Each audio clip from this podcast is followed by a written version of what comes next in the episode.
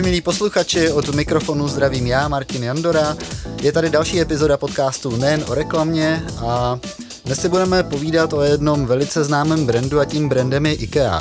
A že IKEA už dávno není jenom obchod s nábytkem, ale je to firma s širokým společenským přesahem, nám dneska přišel povídat Michal Kroupa, který aktuálně pracuje na pozici Chief Marketing Officer. Vítám vás tady, dobrý den. Dobrý den.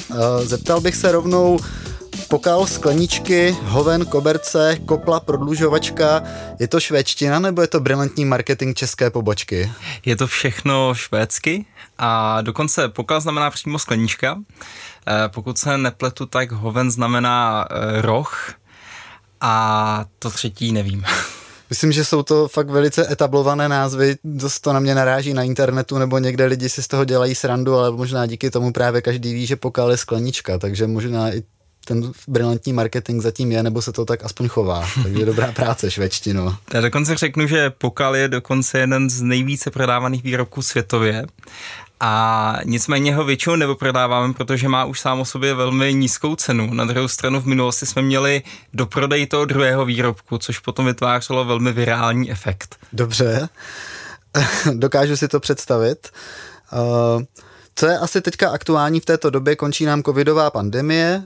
IKEA má za sebou poměrně složité období, jako každý, kdo fungoval v nějakým způsobu prodeje konkrétního zboží. Vy jste spustili službu s názvem Klikni a vyzvedni a mě by zajímalo, jak složité bylo tuhletu službu etablovat a jak se na ní vaši zákazníci zvykli. Pro nás celkově přechod během pandemie na čistý e-commerce prodej nebyl vůbec jednoduchý. Když si dokážete představit, tak většinu zákazníků pořád vítáme v našich obchodních domech a vlastně během téměř jedné noci jsme museli všechno přesunout do oblasti e-shopu. Takže pro nás to znamenalo docela výraznou výzvu. Myslím si, že jsme to nakonec zvládli relativně dobře, když samozřejmě někteří zákazníci naráželi na jisté kapacitní problémy, ale nakonec jsme dokázali výrazně zvýšit i díky právě té službě Klikni a vyzvedni vlastně možnosti, jak dokážeme doručit zboží k zákazníkům a možná k takovým jakoby jedním z velkých úspěchů, který se podařil v rámci právě pandemie, to, že jsme dokázali spustit i Klikni a vyzvedni na naše potravinové produkty, což je jedna z prvních zemí, kde se to vlastně tohleto podařilo. Já si dokážu představit jako like velké problémy s logistikou, přece jenom to jsou rozměrné výrobky, které prodáváte, teďka proto někde musíte jezdit nebo to musíte rozvážet. To je jedna část problému. Druhá věc, která s tím může být spojená, je právě marketingová komunikace a vaše chování navenek. Jak vlastně se změnilo to, jak jste komunikovali s českými zákazníky a co jste dělali během pandemie?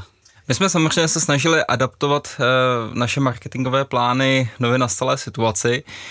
V tomto směru jsme se snažili nejenom adaptovat, řekněme, tu aktivační komunikaci, to znamená zaměření na to, co vlastně, kde se snažíme vzbudit zájem o konkrétní výrobky, ale snažili jsme se porozumět i měnícím se potřebám lidí doma. Velmi rychle jsme se přišli s nějakou relevantní inspirací právě pro oblasti, jako je home office, pro oblasti, jako je domácí vzdělávání, protože byly zavřené školy. A podařilo se nám vlastně skrze sociální sítě, skrze webové stránky vlastně nabídnout tuto relevantnější komunikaci. Poslední fázi, jakoby, řekněme, roku 2020 jsme vlastně přišli s novým a velmi důležitým tématem domácího násilí, což se projevilo vlastně jeden z velmi neblahých efektů právě pandemie, kdy během pandemie výrazně narostlo právě množství domácího násilí podle našich výzkumů a zařadili jsme to vlastně jako velmi důležitý element naší komunikace, který potom vlastně směřoval na nejširší skupiny zákazníků, tak abychom vzbudili zájem právě o toto téma. Je to důležité téma a kampaň se ke mně dostala. My si ji potom dál v rámci našeho rozhovoru rozebereme hlouběji a pojďme se hlouběji ponořit konkrétně do toho marketingu, protože vy, než jste se dostal na pozici Chief Marketing Officera, tak jste měl zejména předtím na starosti právě tu komunikaci marketingovou, jestli se nepletu. Mm-hmm. A zajímalo by mě, co tohle to obnáší aktuálně, jaký máte třeba tým, kolik vás na tom pracuje, jak se scházíte a prostě zkrátka, jestli byste nám mohli přiblížit vaše kompletní fungování. Tak my vlastně tady v rámci IKEA máme na starosti region 3 zemí. Česká republika, Maďarsko a Slovensko, takový středoevropský region, což sebou samozřejmě nese na jednu stranu velmi zajímavé a různorodé vlastně 3 země, ale na druhou stranu to vytváří samozřejmě větší tlaky na naše interní kapacity. V tuhle tu chvíli marketing v rámci IKEA má 16 lidí, což odpovídá i nějaké globální struktuře. Obecně v rámci IKEA nejsou většinou takhle regiony konstruované, takže většinou je jedna IKEA na jednu zemi. Takže máme trošku takovou specifickou a výsadní roli v rámci IKEA, protože se většinou potom i globální IKEA musí učit, že pod námi vlastně není jenom jedna země, ale máme 3. A ten tým máme vlastně sestavený takovým způsobem, že máme lidi, kteří většinou se zabývají primárně obsahem, to znamená něčím, čemu můžeme říkat v angličtině content, vytváří tedy obsah marketingové komunikace, obsah kampaní, obsah webu. Máme tým, který potom více pracuje vlastně obecně s médii, něčím, čemu říkám vlastně integrované média, to znamená, není to jenom nákup klasických placených médií, ale řekněme tam do toho spadá i oblast třeba komerčního PR, práce s influencery, nebo nějaká určitá míra koordinace všech vlastně i vlastních médií. A pak máme tým, který vlastně se zaměřuje primárně na oblast loyalty, to znamená věrnosti zákazníků, a pod jeho vlastně gesty potom spadají programy IKEA Family nebo IKEA Business. Takže pracujete tady na tom našem československo-maďarském písečku a společně tvoříte součást nějakého globálu, který vlastně funguje celosvětově, jestli tomu rozumím správně. Jak moc se odlišujou vzorce, komunikace, chování a marketing tady tohodle našeho zmíněného regionu oproti právě tomu globálu? Jste v nějaké synergii, jste jim podřízení, nebo naopak třeba fungujete tak, že inspirujete se navzájem? Přibližte nám to. Mám výraznou výhodu, že pracujeme s velmi silným globálním brandem. To na jednu stranu sebou samozřejmě nese výrazný závazek, ale na druhou stranu to umožňuje i relativně velkou míru lokální autonomie. Když to řeknu v praxi, tak na rozdíl třeba od jiných globálních brandů, tak my nemusíme jednotlivé kreativy například posílat na schvalování do nějaké centrály, a je to dané mimo jiné právě tím, že máme velmi silnou interní kulturu a máme velmi silný vztah brandu, což vydržuje relativně vysokou míru konzistence. Když se potom podíváte na i lokálně produkované komunikace v různých zemích světa, tak jsou velmi konzistentní z toho pohledu, jakým vlastně komunikují obecně brand, jakým způsobem komunikují nějakou interní kulturu a řekněme jakoby celkově prostě jakým způsobem IKEA v různých částech světa komunikuje. Vždycky tu IKEA relativně dobře poznáte. A vzhledem k tomu, že to je relativně decentralizovaná struktura, tak je to opravdu dané takovou jako hodně silnou interní vlastně kulturou, která se váže na ten brand a která dokáže tohleto držet pospolu.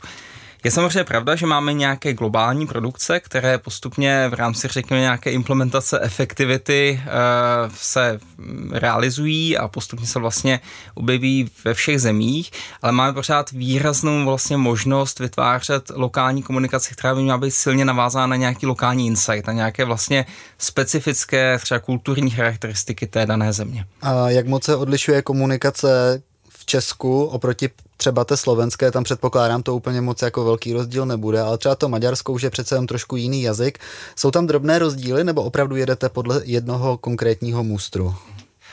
Každý ten trh má svoje specifika, každá ta kultura má svoje specifika. Tady opravdu jakoby řeknu, že bavíme se o tom, že prostě česká domácnost vypadá v průměru trochu jinak než ta slovenská, trochu jinak než ta maďarská. Takže jsou tam určité specifické věci, které se snažíme reflektovat v rámci implementace na jednotlivých trzích. Nicméně vycházíme z nějakého stejného jádra, protože pořád se bavíme o nějaké střední Evropě, takže ty průměry jsou, řekněme, podobné, ale pořád se vytváříme jakoby nějaké možnosti vlastně pro tu lokální adaptaci. Scházíte se s dalšími regiony na nějakých třeba společných mítinzích, kolech, vídáte se, inspirujete se vzájemně? V rámci IKEA a zejména marketingu funguje relativně velmi silná kooperace, nejenom, řekněme, mezi zemí a centrálou, ale i mezi jednotlivými zeměmi. My teď dlouhodobě spolupracujeme z pohledu České republiky jako jednoho ze 3 zemí v rámci toho našeho regionu hodně s Německem, Rakouskem a Švýcarskem, kde se snažíme spoluvytvářet určité typy komunikace. A pro Maďarsko jsme docela dlouhou dobu hledali toho správného partnera a nakonec jsme ho našli ve Španělsku a Itálii, což je docela zajímavé, ale ono nakonec se ukázalo, že vlastně to relativně dobře odpovídá. Když jsme potom testovali vlastně komunikace španělská a Itálie, tak pro to Maďarsko se to objevilo jako relevantnější než třeba ta německá, rakouská nebo švýcarská komunikace. A Slovensko je tak trošku jako i mezi kulturně, takže tam se snažíme volit většinou to, co je nejefektivnější a to, co si myslíme, že by mohlo nejlépe zaujmout toho slovenského diváka. Já jsem teďka zvědavý, mohl byste mi představit nějaký konkrétní vzorec komunikace, který je totožný právě pro španělskou domácnost a maďarskou domácnost? Napadne vás takhle něco na první dobrou? Já si myslím, že obecně se to hodně odráží v nějaké jako míře emocí v té komunikaci. Já nechci úplně jako zajít do příliš silných stereotypů, ale z nějaké zkušenosti opravdu je to tak, že vlastně ta maďarská komunikace je více emotivnější, více pracuje s nějakýma mezilidskýma vlastně interakcema, je třeba o něco méně vlastně řekněme praktická nebo taková racionální než ta komunikace, kterou se snažíme aplikovat potom v České republice. A to potom dobře právě funguje i s tím španělským a s tím italským obsahem. Rozumím, kam tím míříte, dává mi to smysl. Navíc předpokládám, že tohle máte dlouhodobě podložené čísly a nějakým výzkumem, tohle se člověk necucá z prstu. Na začátku musím říct, že jsme šli, řekněme, trošku do neznáma, ale potom následující vlastně testování kampaní, ale i výzkumy se nám ukázaly, takže opravdu nám to takhle jakoby dobře funguje. Dobře. Jak jsme zmínili v úvodu, IKEA už dávno není jenom obchod s nábytkem. Vám se podařil poměrně husarský kousek, a to vytvořit product placement v domovech lidí. Když k někomu přijdu, tak prostě poznám, že ten člověk nakupuje v IKEA na základě toho, jak má uspořádaný byt, jaké věci v tom bytě má. Jak tento koncept komunikace a marketingu vznikl? Ono to velmi silně vychází z toho, že máme nějakou vizi. A ta vize je vlastně daná, to je, že se snažíme budovat lepší každodenní život pro co největší množství lidí. A ta vize je dostatečně široká na to, aby vlastně dokázala pokrýt nejenom jednotlivé kusy nábytku, ale dokázala pokrýt vlastně celý život člověka v domácnosti, případně celý jeho každodenní život. A to samozřejmě tohleto působnosti se potom projevuje nejenom tak, že se snažíme vlastně prodat sedačku, židli, stůl, ale snažíme se prodat celou ergonomii domácnosti. Snažíme se prodat to, jakým způsobem lidi lepší můžou uspořádat domácnost, aby se zlepšil jejich každodenní život. Když se podíváte na komunikaci IKEA, tak my se snažíme relativně často zařazovat opravdu kompletní inspiraci. To znamená, není to jenom o tom, že máme jednotlivé, řekněme, hero produkty, ale takže vlastně se snažíme inspirovat celým řešením a snažíme se vysvětlit lidem, proč to řešení je pro ně praktické, ať už z toho racionálního nebo, řekněme, emocionálního důvodu. My jsme spolu probrali v předchozí části rozhovoru, že se liší domácnosti na základě národnosti, odkud pocházejí, i když drobně, tak drobné rozdíly tam jsou. Bavili jsme se o Maďarech, bavili jsme se o Španělech. Pojďme se pobavit o těch Češích. Přece jenom nás nejvíc poslouchá, nebo pravděpodobně nejvíc poslouchá jenom české publikum. Zajímalo by mě, jestli byste dokázal říct, jaký je typický český zákazník, který nakupuje v IKEA. Obecně si myslím, že ten rozptyl zákazníků je relativně široký. Na druhou stranu, když se bavíme o tom, jaký je obecně český zákazník z pohledu vybavení domácnosti, nebo bytového vybavení, tak když to srovnáme v nějakém průměru, tak je určitě spíše na té straně té racionality. To znamená, chová se, řekněme, praktičtěji, racionálněji. Není tam třeba tak výrazný důraz na nějakou sebeprezentaci skrze třeba obývací pokoj. Český zákazník si velmi rád vlastně ty věci uspůsobuje sám sobě, tak aby to jemu samotnému vyhovovalo. A řekněme jakoby takové to, co je typické pro jiné trhy, kde skutečně jakoby ty veřejné části domácnosti slouží více k prezentaci sama sebe vůči někomu jinému, tak to v té české domácnosti tak intenzivně nevidíme. Zvodně dělali nějaké jako výzkumy, které s tím souvisely a opravdu pro plno Čechů ta domácnost je nějaký bezpečný přístav. Někde, kde vlastně oni jako se nebojí ho případně otevřít, že někoho pozvou, ale skutečně je to takový ten úzký okruh lidí, řekněme jakoby blízcí přátelé, širší rodina. ale ta domácnost je o něco méně otevřená než třeba v jiných společnostech, v některých jiných zemích. A díky tomu právě ten důraz je na to praktično. A docela dobrý jakoby efekt je to, že jak Češi se říká, že je národ hodně jakoby orientovaný na nějaký jakoby přírodu, na venkovní aktivity, tak to se projeví v tom, že lidi hodně třeba chtějí mít velmi praktické uložené prostory, tak aby se jim tam prostě vlezly nebo vešly ty to sportovní náčiní, nebo to, co prostě potřebují ven. Jo, to dává smysl. 3 brusle, 2 kola, stán, všechno vybavení nahoře. Kánoje. Přesně. Vy jste už v předchozí části rozhovoru zmínil kampaň k domácímu násilí. Je to CSR kampaň. Zajímalo by mě, jestli zadání této kampaně vzniklo globálně, anebo jestli to bylo zase zaměřeno na ten trh, který se týká těch 3 zmíněných zemí. Česká republika, Slovensko, Maďarsko vlastně byl druhý trh, nebo druhý region, kde se kampaň na domácí násilí nějakým způsobem vlastně adaptovala, respektive realizovala, protože většina té kampaně skutečně pochází z naší v úvozovkách kuchyně. My jsme se opravdu snažili pochopit, co jsou ty témata, které, řekněme, lidi pálí nejenom z pohledu bytového zařízení, a které se opravdu týkají silně domova, domácnosti. A ta oblast toho domácího násilí je něco, co se dotýká obrovského množství lidí, speciálně samozřejmě žen. Když jsme si dělali nějaké průzkumy, tak okolo poloviny žen vlastně zažila nějakou formu psychického násilí a přibližně 23% zažila nějakou formu buď toho sexuálního nebo fyzického násilí. To téma samozřejmě je velmi relativně těžké pro nějakou marketingovou komunikaci. Je to téma, ke kterému je potřeba přistupovat opatrně. Ale pro nás bylo nějakým nosným motivem to, že jsme se nesnažili uchopit to téma v celé šíře a začali jsme ho vlastně budovat skrze budování povědomí o tom, že ten problém tady vůbec je, že ten problém a domácí násilí může nabývat nejrůznějších podob, proto jsme vlastně vytvořili spot, který se nezabývá jenom takovým tím nejviditelnějším fyzickým násilím, ale opravdu zpracovává ty formy toho psychického násilí a snaží se na ně upozornit. A důležité, co je říct, nebo co bychom chtěli říct, je to, že ono to není samozřejmě jenom o tom samotném spotu nebo o té části marketingové komunikace. My jsme vlastně vytvořili nějaký dlouhodobý program, ve kterém se vlastně chce IKEA věnovat tomuto tématu. Jeho součástí je výrazná spolupráce s neziskovým sektorem, spolupráce i s vládními institucemi. Jsme velmi rádi, že vlastně podněty, které jsme dokázali společně s neziskovým sektorem dát dohromady, se vlastně vtělily přímo už v konkrétní legislativní kroky.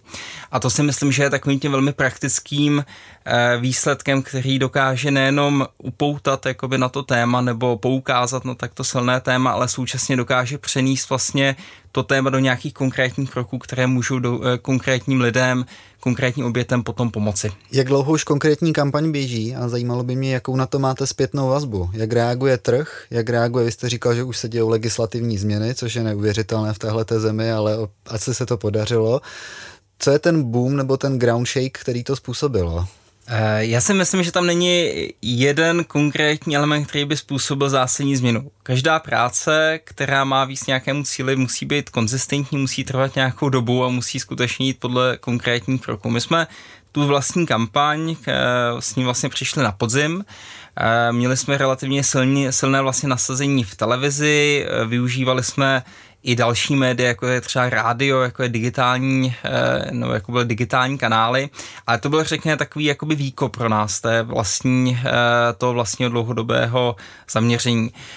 Paralelně s tím jsme velmi úzce začali spolupracovat vlastně už během minulého roku s neziskovým sektorem, snažili jsme se společně s neziskovým sektorem nejenom zmapovat to téma, ale vlastně najít ty správné styčné body, na které bychom to mohli budovat a díky tomu jsme právě dokázali dospět k nějakým konkrétním třeba legislativním krokům. Tento typ kampaně je společensky velice přínosný, ale z hlediska nějakých prodejních čísel už může být docela méně. Jak na to nahlížíte třeba z hlediska financování, když tenhle ten typ kampaně je spíš nice to have, než něco, co přinese větší revenues? Z mého pohledu značka a společnost tak velká jako je IKEA má určitou odpovědnost i vůči společnosti a měla by se snažit na tu společnost působit pozitivně. Současně s tím, a to je takový ten, řekněme, pragmatičtější pohled, věříme, že tento typ témat a ten pozitivní vliv na tu společnost se nám vrátí z pohledu spotřebitelů, takže budou vnímat, že ta značka není pouze o tom krátkodobém výběru, ale že se dlouhodobě snaží vlastně posunout nějakým způsobem tu společnost k lepšímu a díky tomu i spotřebitelé vlastně budou mít silnější citovou vazbu vůči té značce. Takže i když to možná nemusí tak působit v ten krátkodobém časovém horizontu, tak v tom dlouhodobém tam vidíme smysl i z pohledu, řekněme, toho pragmatického marketingového přístupu a té návratnosti. A ten přístup je geniální, protože já když si to porovnám s dalšími podobnými kampaněmi, nechci říct konkurentů, ale řekněme velkých brandů, které se vydaly společnou cestou, tak ten společný jmenovatel jsou ty silné emoce. Ono to opravdu funguje a lidé si tu značku spojí právě s tou emocí, která je velice silná a potom přirostou. A to je to, co se vám daří a daří se vám to dobře.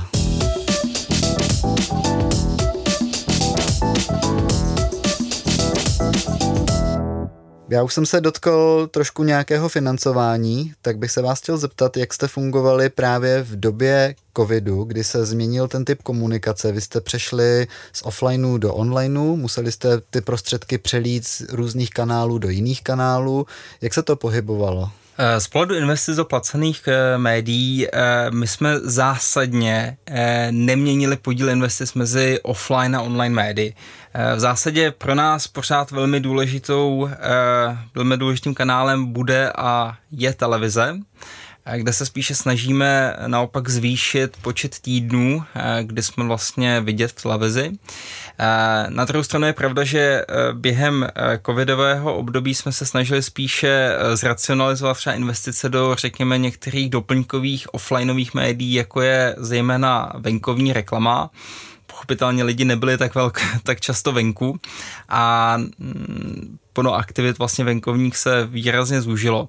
Takže tyto investice jsme se potom snažili přesměrovat buď to právě do digitální reklamy, anebo do té zase televize. Ten podíl víceméně zůstal nicméně na přibližně podobné úrovni. Je to 50-50? Dokázal byste říct, jak vedle sebe stojí offline a online? V celkem množství ta televize možná už o něco jako menší než ta digitální, ale samozřejmě ta digitální je relativně jakoby rozprostřená do nejrůznějších kanálů. Pokud se bavíme o třeba imidžové komunikaci, tak tam nedílnou součástí té televize je i jsou digitální média, jako je prostě digitální video. Na druhou stranu digitální zase komunikace, která zahrnuje zejména oblast vyhledávačů, tak je úplně jiným směrem vlastně orientovaná i z našeho přístupu. Je to, takže se nedíváme na ten digitál jako na jednolitý celek a naopak se ho snažíme dělit do kanálu, do částí, které dávají nějakým způsobem smysl a tam potom v tu chvíli už se nebavíte o tom, jestli to je televize nebo digitál, ale jestli to je video nebo jestli to je třeba vyhledávač. V rámci vašich produktů a pole působnosti, na kterém se pohybujete, vy vlastně musíte využít celou škálu sdělení a kanálů sdělovacích, které jsou k dispozici, jinak to asi nedává smysl. Určitě. Myslím si, že to i souvisí s tím, že se snažíme samozřejmě jak na jednu stranu ty silná témata, kterým dokážeme oslovit nejširší skupiny obyvatelstva, tak samozřejmě musíme být schopni potom, když už konkrétní poptávka ze strany spotřebitel existuje, když ten člověk si chce koupit kuchyň, obývací pokoj, takže ve chvíli, kdy si ten člověk tohleto kupuje, nebo když to vybírá, takže tam skutečně IKEA je. Pokud by bylo jedno bez druhého, tak samozřejmě bychom přicházeli o příležitost potom proměnit, řekněme, velký potenciál značky v nějaké konkrétní prodejní výsledky. Rozumím. A co se kontentu vašich sdělení týče, máme teďka dobu, kdy to vypadá, že se to začíná pomalu zase otevírat, lidi tráví více času venku, mohou si zajít k vám nakoupit do vašich obchodních domů. Jak vypadá blízká budoucnost vašich reklamních sdělení? My se samozřejmě snažíme vnímat a porozumět tomu, jakým způsobem dlouhodobě i v nějakém krátkodobém horizontu vlastně pandemie změnila život lidí doma, ale současně obecně jejich situaci. Během léta se budeme snažit zaměřit například na lidi s menším příjmem. Často lidi, které zasáhla pandemie, a ukázat jim vlastně, že i za, řekněme, malý rozpočet mohou si vybavit velmi dobře vlastně svoji domácnost, tak aby vyhovovala i právě těm novým potřebám, které se často teď jasně objevily. Ale současně na druhou stranu v rámci té celkové imidžové komunikace se budeme snažit i chápat to, že lidi nějakým celkově novým způsobem vlastně pojímají domácnost. Myslím si, že výrazně se posunul přístup nejenom k oblastem, jako je právě home office, jako je nějaká domácí práce, ale pro mnoho lidí ta období pandemie skutečně znamenalo přerod toho, jak vnímají svůj vlastní domov, jakou důležitost mu přisuzují a i do budoucna vlastně, jak budou chtít nějakým způsobem s tím domovem vlastně přicházet nějaké interakce, jaké všechny třeba aktivity budou od toho doma očekávat. Tohle je všechno něco, na co my se jakoby IKEA potřebujeme a dokážeme napojit. Předpokládám, že takový globální hráč, takový gigant jako IKEA má krátkodobé, střednědobé, dlouhodobé reklamní kampaně, máte nějaké cíle. Já teď nechci znát vaše know-how, jak poznáte dobrou kampaň, podle čeho ji vyhodnocujete, ale podle čeho vyhodnocujete úspěšnou kampaň? Jak poznáte, že vaše prostředky, čas, které investujete do reklamních sdělení, nepřišly vniveč, ale vlastně se vyplatily způsobem, jakým se mají vyplatit? Co sledujete? To je svým způsobem vlastně velmi složitá otázka, protože se snažíte kombinovat dohromady různé cíle. Samozřejmě máme nějaký dlouhodobý tracking, nějaké dlouhodobé sledování značky, jakým způsobem vlastně je vnímaná z pohledu spotřebitelů, jakým způsobem vůbec vědí o tom, že komunikujeme na spotřebitele. A to samozřejmě pro nás vytváří nějakou dlouhodobou základnu, abychom chápali, kde se skutečně vůči spotřebitelům ta značka nachází.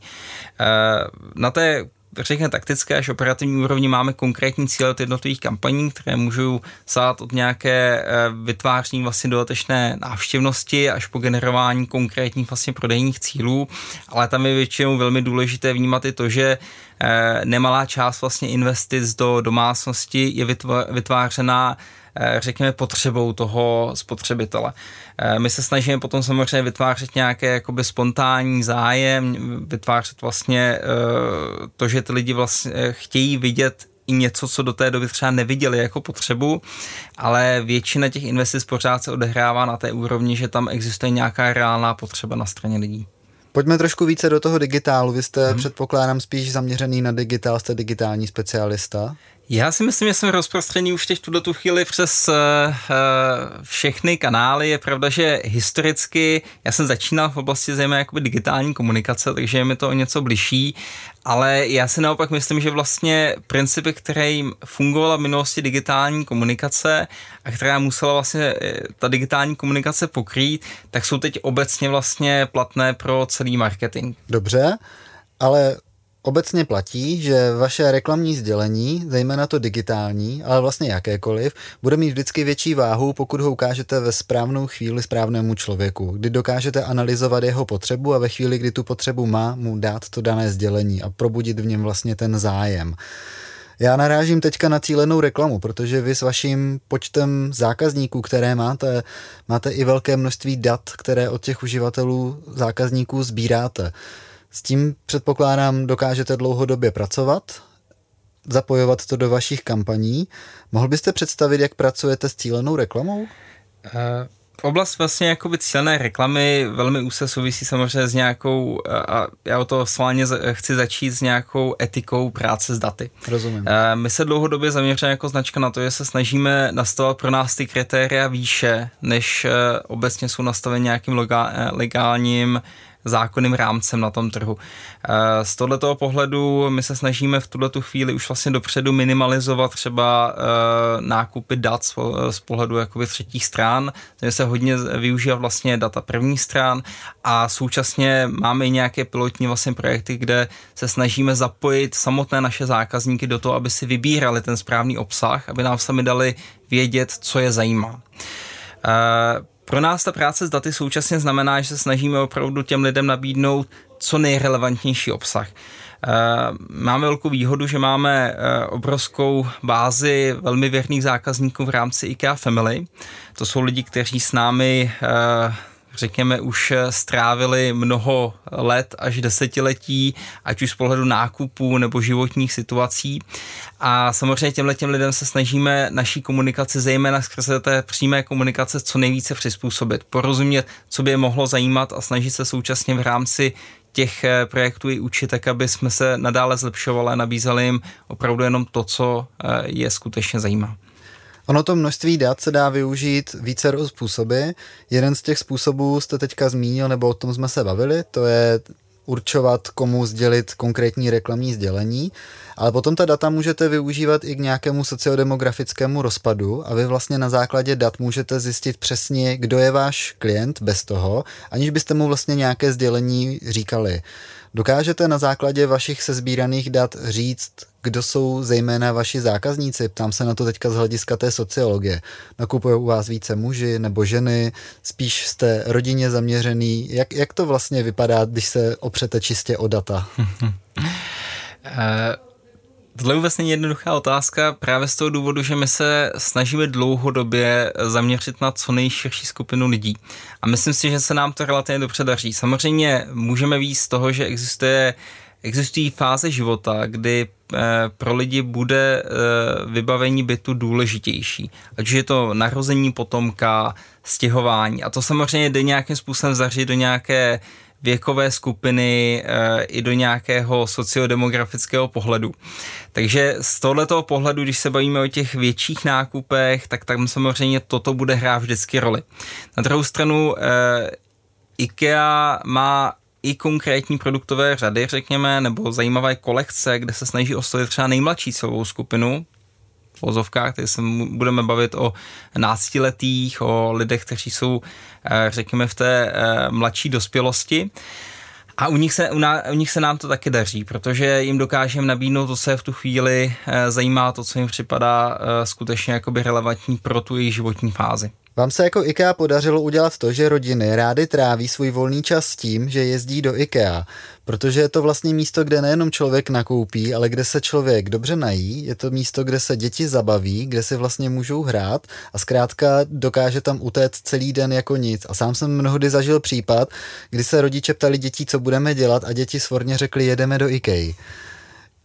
Pracujete tady s tímhletím, uvědomujete si to, no předpokládám, že ano, jinak by to tak nefungovalo. Já se samozřejmě velmi těší, že IKEA, a to je myslím jakoby součástí toho silného konceptu toho brandu, že skutečně v rámci svých obchodních domů nabízí, ať už je to restaurace, nebo to je právě ten dětský koutek Smallland, takové možnosti, které umožní, že tam skutečně rodina může vyrazit na celý den.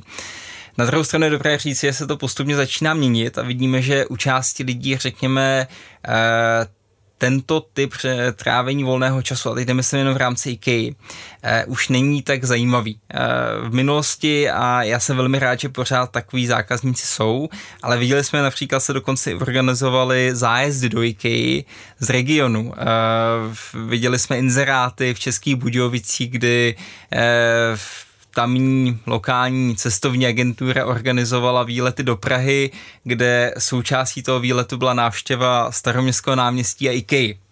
Pro nás samozřejmě velmi, nebo je to něco, na co můžeme být na jednu stranu hrdí, ale na druhou stranu je to samozřejmě něco, co pro určitou skupinu lidí může být zajímavé, pro nějakou jinou skupinu to zase zajímavé tak není a tam je potřeba se potom vždycky vážit, koho chceme vlastně oslovit a jak jsme pro obě ty dvě cílové skupiny zajímaví.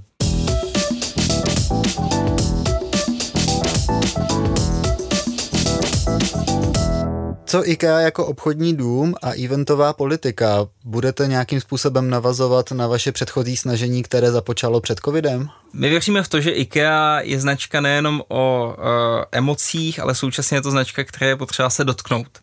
A eventy pro nás jsou cesta, jak můžeme zprostředkovat, přiblížit vlastně náš nábytek, náš range pro širší skupinu lidí. Snažíme se vlastně organizovat eventy historicky silně v obchodních domech, ale měli jsme mnoho eventů mimo obchodní domy a pro nás je to pořád velmi zajímavé. Samozřejmě v tuto chvíli hodně vyčkáváme, jakým způsobem se bude vyvíjet pocovidová situace. Věřím, že první začneme s těmi eventy v obchodních domech, jakmile se to o něco více otevře a do budoucna plánujeme a máme ambice současně se organizovat vlastně eventy i pro zákazníky mimo obchodní domy. Já určitě rád přijedu, potřebuji si vybavit byt. Pojďme na křížový výslech. Když se nevěnujete marketingu a vůbec jako práci a máte nějaký volný čas, předpokládám, že taky občas nějaký máte, tak trávíte ho spíš na internetu nebo spíš koukáním na videa?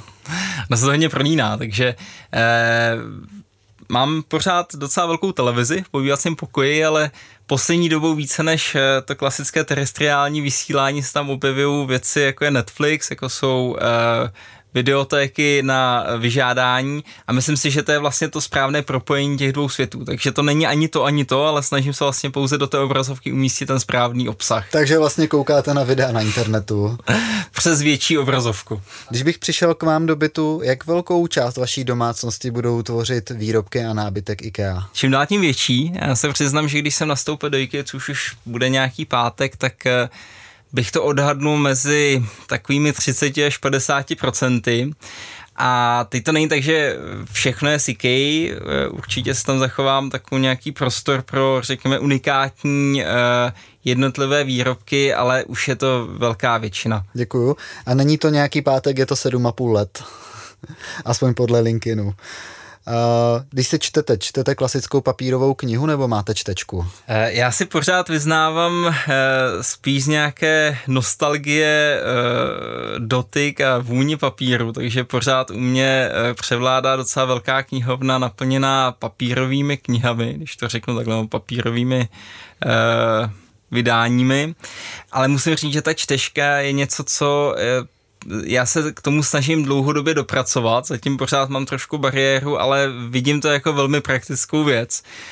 Takže většinou jsem se zatím půjčoval od kamarádů čtečky a asi se vybavím do budoucna zejména na cesty čtečkou. A co aktuálně čtete, jestli se mohu zeptat? Mě hodně jako baví historická četba, takže nebo historická četba, řekněme knihy o moderní historii, takže většinou si kupuju knihy, které se zabývají například Blízkým východem nebo historií od 90. let dále. Máte radši masové kuličky nebo uzaného lososa? Já mám rád teď bezmasé kuličky, což je naše novinka z minulého léta, ale v minulosti jsem dával přednost lososu.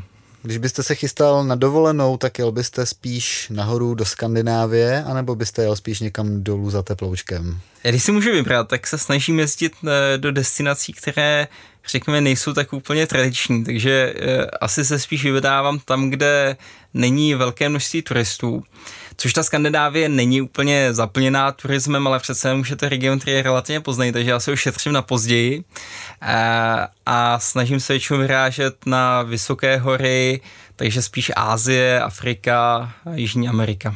Tak jo, děkuju za křížový výslech. Pojďme do Seznamu. Pamatujete si vaše první setkání s červeným eskem, s nějakou službou Seznamu, po případě, kdy jste začal na Seznamu fungovat? To bylo hodně dávné, když jsem se zakládal podle mě první e-mail, tak jsem se to zakládal ještě na Seznamu. To se tady stává poměrně často, že nám takto host odpoví. A jsou nějaké aktuální služby, které používáte? Já ku podivu pořád využívám i homepage Seznamu jako základní takový bod českého internetu, takže pro mě to je velmi dobrým vstupním takovým portálem vlastně pro to, abych zjistil, co se děje nového, takže pro mě tohle to funguje velmi dobře. No a současně myslím si, že jakoby i ve větší míře využívám streamovací služby, takže pro mě zejména pokud se tam objeví nějaký odpočinkový obsah, tak ho potom využiji. Super.